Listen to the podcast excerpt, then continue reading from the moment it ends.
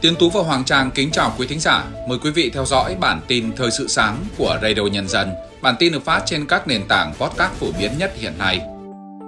Thưa quý thính giả, như vậy là chúng ta đã bước sang năm mới 2024. Thay mặt cho những người thực hiện, xin được gửi lời chúc tới quý thính giả có một năm giáp thìn hạnh phúc, an khang, phú quý và thái bình. Và ngay sau đây là nội dung của bản tin sáng nay, thứ Bảy, ngày mùng 10 tháng 2, tức ngày mùng 1 Tết năm Giáp Thìn. Chủ tịch nước gửi thông điệp chúc mừng năm mới tới toàn thể nhân dân cả nước. Cả nước chào đón năm mới 2024 với nhiều hoạt động ý nghĩa. Các đơn vị y tế của miền Tây Nam Bộ đang thiếu hụt khoảng 4.700 đơn vị khối hồng cầu trong dịp Tết Nguyên đán Giáp Thìn 2024. Ngoại trưởng các nước Ả Rập họp bàn về Gaza ngay sau chuyến thăm của Ngoại trưởng Mỹ. Sau đây là nội dung chi tiết. Thưa quý thính giả, đã thành thông lệ hàng năm, mỗi dịp Tết đến xuân về, thay mặt các đồng chí lãnh đạo Đảng, Nhà nước, Chủ tịch nước sẽ gửi đến đồng bào cả nước những lời chúc tốt đẹp nhân dịp năm mới. Và ngay sau đây, Radio Nhân dân trân trọng giới thiệu tới quý thính giả lời chúc mừng và thông điệp năm mới 2024 của Chủ tịch nước Võ Văn Thưởng. Thưa đồng bào, đồng chí và chiến sĩ cả nước, mùa xuân đã đến với mọi người, mọi nhà trong thời khắc chuyển giao đẹp đẽ và linh thiêng của trời đất. Chúng ta thành kính tri ân công đức tổ tiên, các thế hệ cha anh đã bao đời dựng xây, dệt nên gấm vóc non sông, cho mùa xuân độc lập, cho nhân dân được sống tự do, ấm no, hạnh phúc, cho cơ đồ, tiềm lực, vị thế, uy tín đất nước hôm nay.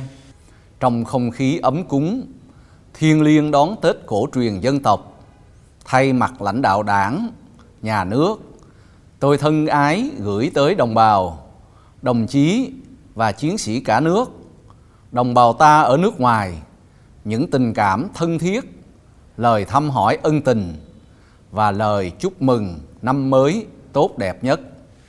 Xin gửi tới bạn bè năm châu, nhân dân các nước trên thế giới lời chúc hòa bình, hợp tác, hữu nghị và phát triển bền vững. Năm qua, với sự đoàn kết, nỗ lực của toàn đảng, toàn dân, toàn quân, đất nước ta đã khẳng định vị thế mới, tầm vóc mới của một Việt Nam kiên cường trong gian khó, luôn kiên trì theo đuổi những giá trị tốt đẹp vì lợi ích của nhân dân đạt được những thành tựu quan trọng toàn diện trên các lĩnh vực với những dấu ấn nổi bật. Luôn là người bạn chân thành, đối tác tin cậy của các nước, được cộng đồng quốc tế trân trọng, đánh giá cao. Giao thừa là thời điểm sâu lắng để chúng ta suy ngẫm về những điều đã qua, nghĩ về tương lai tươi sáng của mỗi người, mỗi gia đình và của dân tộc. Tôi tin tưởng sâu sắc rằng phát huy sức mạnh đại đoàn kết toàn dân tộc và những giá trị tốt đẹp của văn hóa con người Việt Nam đề cao phẩm giá, trí tuệ và khai mở sức sáng tạo trong mỗi cá nhân, giải phóng các tiềm năng, khơi thông các nguồn lực sẽ tạo nên sức mạnh nội sinh to lớn để dân tộc ta vững bước tiến lên đạt được nhiều thành tựu cao hơn nữa. Mùa xuân mở ra bao ước mơ, khát vọng và những khởi đầu tốt đẹp nhất, ấm áp nhất, giàu sức sống nhất. Trong không khí xuân của đất trời và xuân của lòng người hội tụ, giao hòa, chúng ta hãy cùng nhau đón nhận những nguồn năng lượng mới, dành cho nhau những mong ước chân thành, tốt đẹp, cùng chúc cho dân tộc trường tồn, cho đất nước ngày càng giàu đẹp, văn minh, cho đời sống nhân dân ngày càng ấm no, hạnh phúc. Chúc đồng bào, đồng chí, mỗi gia đình, mỗi người dân Việt Nam sức khỏe, bình an, thành công và hạnh phúc. Năm mới, khí thế mới, quyết tâm mới, thắng lợi mới. Chào thân ái. Bản tin tiếp tục với các nội dung đáng quan tâm khác. Tối qua, không khí chào đón năm mới rộn ràng đã diễn ra trên khắp mọi miền Tổ quốc. Tại Hà Nội, bên cạnh màn bắn pháo hoa đẹp mắt tại 30 trận địa pháo hoa của thủ đô thì ấn tượng nhất là màn trình diễn ánh sáng nghệ thuật bằng 2024 thiết bị bay không người lái diễn ra vào trước thời khắc giao thừa Tết Nguyên đán Giáp Thìn 2024. Với chủ đề Lễ hội ánh sáng nghệ thuật Hà Nội rực rỡ thăng long, màn trình diễn đã gây ấn tượng rất mạnh đối với người dân thủ đô, không chỉ bởi sự đẹp mắt mà còn khơi gợi lòng tự hào dân tộc và tình yêu thương Tổ quốc trong mỗi người dân. Tại thành phố Hồ Chí Minh, Đà Nẵng, Cần Thơ, Hải Phòng và nhiều địa phương khác trên cả nước, đúng thời khắc giao thừa, những màn bắn pháo hoa nghệ thuật đẹp mắt đã diễn ra. Ngoài ra, các hoạt động văn hóa văn nghệ mừng Đảng, mừng Xuân diễn ra tại nhiều địa phương, không chỉ tạo không khí vui tươi phấn khởi cho người dân mà còn góp phần gìn giữ truyền thống của quê hương nguồn cội mỗi dịp Tết đến xuân về. Công an thành phố Hà Nội cho biết, để bảo đảm an toàn giao thông cho người dân đón Tết, lực lượng chức năng sẽ duy trì kiểm soát các vi phạm liên quan tới nồng độ cồn khi lái xe. Một số tuyến đường lực lượng chức năng sẽ duy trì quân số để kiểm soát nồng độ cồn, gồm tuyến quốc lộ 1A qua địa bàn thành phố Hà Nội, quốc lộ 6, quốc lộ 2, qua đó bảo đảm an toàn giao thông cho người dân chơi Tết. Bên cạnh các tổ tuần tra xử lý vi phạm liên tuyến khu vực cửa ngõ ra vào Hà Nội, ngay trong khu vực nội đô, các chốt kiểm soát nồng độ cồn cũng sẽ được duy trì xuyên Tết tại các trục đường chính bất kể ngày đêm. Trong báo cáo tình hình trật tự an toàn giao thông ngày đầu tiên kỳ nghỉ Tết Giáp Thìn, Ủy ban An toàn giao thông quốc gia cảnh báo tình trạng đinh tặc hoành hành trên tuyến quốc lộ 1 hướng về đồng bằng sông Cửu Long. Cảnh sát giao thông cùng người dân đã sử dụng xe hút kim loại già tìm nhiều lần trên đường, hiện chưa ghi nhận có người bị thương do ngã xe. Theo báo cáo của Bộ Công an, ngày hôm qua mùng 9 tháng 2, tức ngày 30 Tết, toàn quốc xảy ra 71 vụ tai nạn giao thông, làm 30 người tử vong, 55 người bị thương. So với ngày 29 Tết, giảm 8 vụ, giảm 3 người tử vong, giảm 18 người bị thương. Các vụ tai nạn này đều xảy ra trên đường bộ. Cảnh sát giao thông công an các địa phương đã kiểm tra phát hiện, xử lý hơn 8.600 trường hợp vi phạm, trong đó vi phạm nồng độ cồn bị xử lý là hơn 3.400 trường hợp, vi phạm tốc độ hơn 1.900 trường hợp. Bộ Y tế đặt mục tiêu đưa thêm 4 loại vaccine gồm vaccine Rota, vaccine phế cầu, vaccine HPV và vaccine cúm mùa vào chương trình tiêm chủng mở rộng trong lộ trình từ nay đến năm 2030. Dự kiến tháng 6 năm 2024, vaccine Rota phòng bệnh tiêu chảy cho trẻ sẽ là vaccine thứ 11 được đưa vào chương trình tiêm chủng mở rộng. Năm 2023, chương trình tiêm chủng mở rộng đã thực hiện khoảng 20 triệu mũi tiêm cho trẻ em và phụ nữ mang thai. Hiện chương trình tiêm chủng mở rộng trên toàn quốc có 11.000 điểm cố định và 4.000 điểm lưu động. Ngày 9 tháng 2, thông tin từ một số cơ sở y tế tại đồng bằng sông Kiều Long cho biết, vừa nhận được văn bản của Bệnh viện Huyết học truyền máu thành phố Cần Thơ đề nghị xem xét chỉ định truyền máu trong cấp cứu hiệu quả, tiết kiệm. Bệnh viện Huyết học truyền máu thành phố Cần Thơ chỉ phát máu cấp cứu, trường hợp bệnh cấp cứu phải được phê duyệt của lãnh đạo bệnh viện. Văn bản này gửi tới 74 cơ sở y tế tại các tỉnh thành đồng bằng sông Cửu Long sử dụng nguồn máu từ Bệnh viện Huyết học truyền máu thành phố Cần Thơ.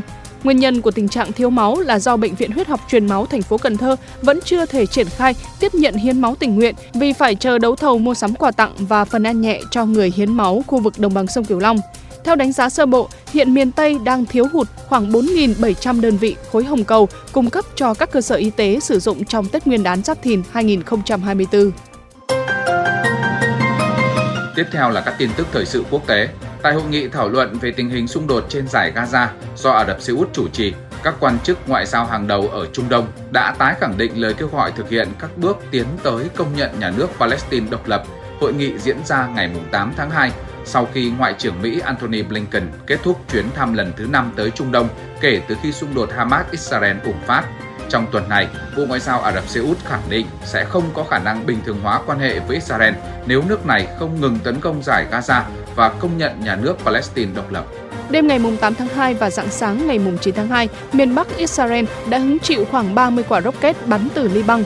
Chỉ vài giờ đồng hồ sau vụ tấn công bằng máy bay không người lái của Israel khiến một chỉ huy của lực lượng Hezbollah ở Liban bị thương.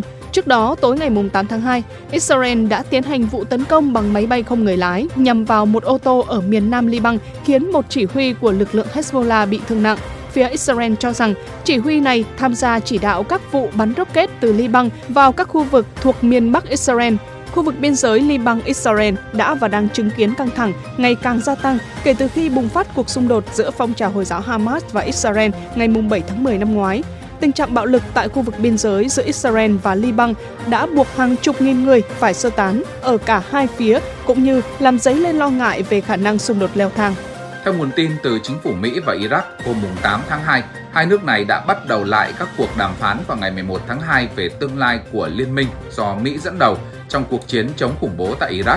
Đây là vòng đàm phán thứ hai sau khi vòng đàm phán thứ nhất diễn ra ngày 27 tháng 1 bị tạm dừng sau vụ nhóm dân quân Hồi giáo tấn công khiến ba lính Mỹ tại Jordan thiệt mạng ngày 28 tháng 1 tuyên bố về vòng đàm phán thứ hai diễn ra ít ngày sau khi Mỹ tiến hành một cuộc không kích bằng máy bay không người lái ở thủ đô Baghdad của Iraq, tiêu diệt một thủ lĩnh của nhóm dân quân Hồi giáo Kataib Hezbollah, nhóm mà Mỹ cáo buộc chịu trách nhiệm về vụ tấn công ở Jordan khiến ba binh sĩ nước này thiệt mạng. Sau nhiều đồn đoán, Tổng thống Ukraine Volodymyr Zelensky chính thức cách chức Tổng tư lệnh Valery Zaluzhny và bổ nhiệm tư lệnh lục quân Alexandra Sikais thay thế Trước đó, trong cuộc phỏng vấn ngày 4 tháng 2 với Rai News của Italia, ông Zelensky xác nhận đang lên kế hoạch cải tổ bộ máy lãnh đạo Ukraine trên quy mô lớn.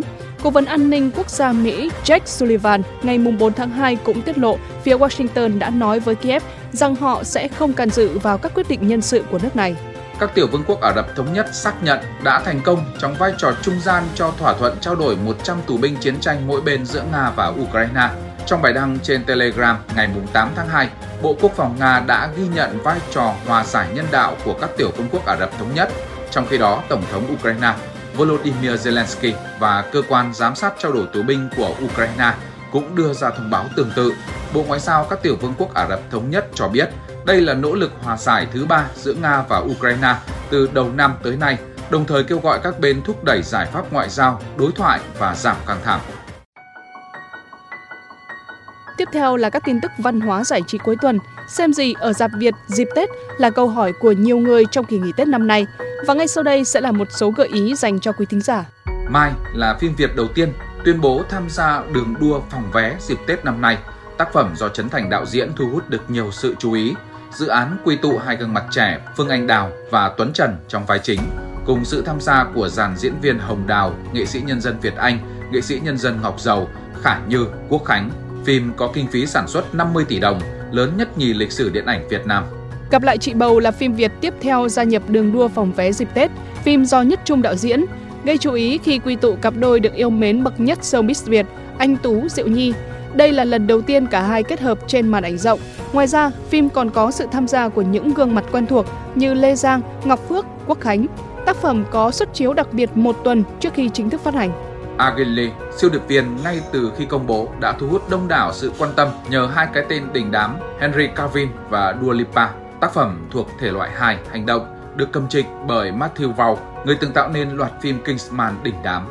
Dune, hành tinh cắt trở lại dạp Việt vào đúng dịp Tết. Chuyện phim xoay quanh chương đầu trong hành trình của người thừa kế trẻ tuổi Paul Atreides tại hành tinh nguy hiểm nhất vũ trụ Arrakis trong cuộc chiến, tranh giành quyền kiểm soát hương dược giữa các đại gia tộc, những cơn mộng mị cùng nỗi đau sau cuộc thảm sát gia tộc khiến Paul trở nên cứng rắn và mạnh mẽ.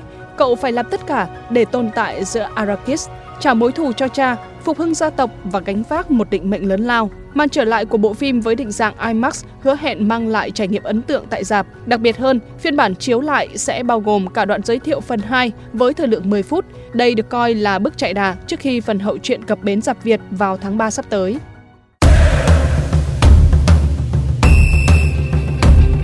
Tiếp theo, biên tập viên Tiến Tú sẽ gửi tới quý thính giả những tin tức thể thao đáng chú ý. Theo Mundo Deportivo, tiểu ban kỷ luật liên đoàn bóng đá Tây Ban Nha đã bác đơn kháng cáo lần hai của Barca về chiếc thẻ đỏ của Victor Roque ở trận thắng Alaves tại vòng 23 La Liga. Vì thế, tuyển thủ Brazil bị treo giò một trận, lỡ trận Barca gặp Granada tại vòng 24 cuối tuần này. Theo Sport, huấn luyện viên Xavi đã đề nghị Barca ký hợp đồng với Lo Celso của Tottenham để tăng cường sức mạnh tuyến giữa. Tuy nhiên, giám đốc Deco đã từ chối vì muốn có một tiền vệ giàu thể lực hơn. Theo ESPN, sau khi thất bại ở phiên chợ hè năm ngoái, Al Ittihad sẽ trở lại thương vụ Salah ở kỳ chuyển nhượng hè năm nay. Đội bóng Ả Rập Xê Út sẽ chi khủng trả Liverpool và lương cho Salah để sở hữu tuyển thủ Ai Cập. Theo Talksport, Rossoneri tính bổ nhiệm cựu huấn luyện viên Chelsea Graham Potter làm nhà cầm quân mới vào hè 2024. Potter hiện vẫn nghỉ ngơi từ khi bị Chelsea sa thải vào năm ngoái. Theo Revolo, Liên đoàn bóng đá Đức và đội tuyển nước này đang thuyết phục Toni Kroos rút lại quyết định từ giã sự nghiệp quốc tế trở lại thi đấu tại vòng chung kết Euro 2024. Về phần mình, Tony Kroos cũng đang cân nhắc khả năng tái xuất. Theo Daily Star, Quỷ Đỏ đã đưa tiền đạo người Anh Ivan Toney vào tầm ngắm chiêu mộ. Tuy nhiên Man U sẽ không tham gia đấu thầu để có Ivan Toney bằng mọi giá nếu có nhiều đội bóng tranh mua chân sút của Brentford.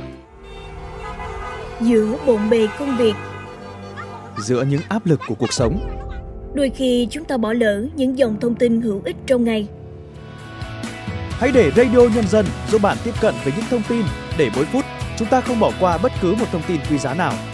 Bật Radio Nhân dân vào mỗi buổi sáng và chiều trên các nền tảng số hiện đại nhất để cập nhật những tin tức chính xác và hữu ích. Radio, Radio Nhân, Nhân dân đồng, đồng hành cùng bạn, dù bạn ở đâu.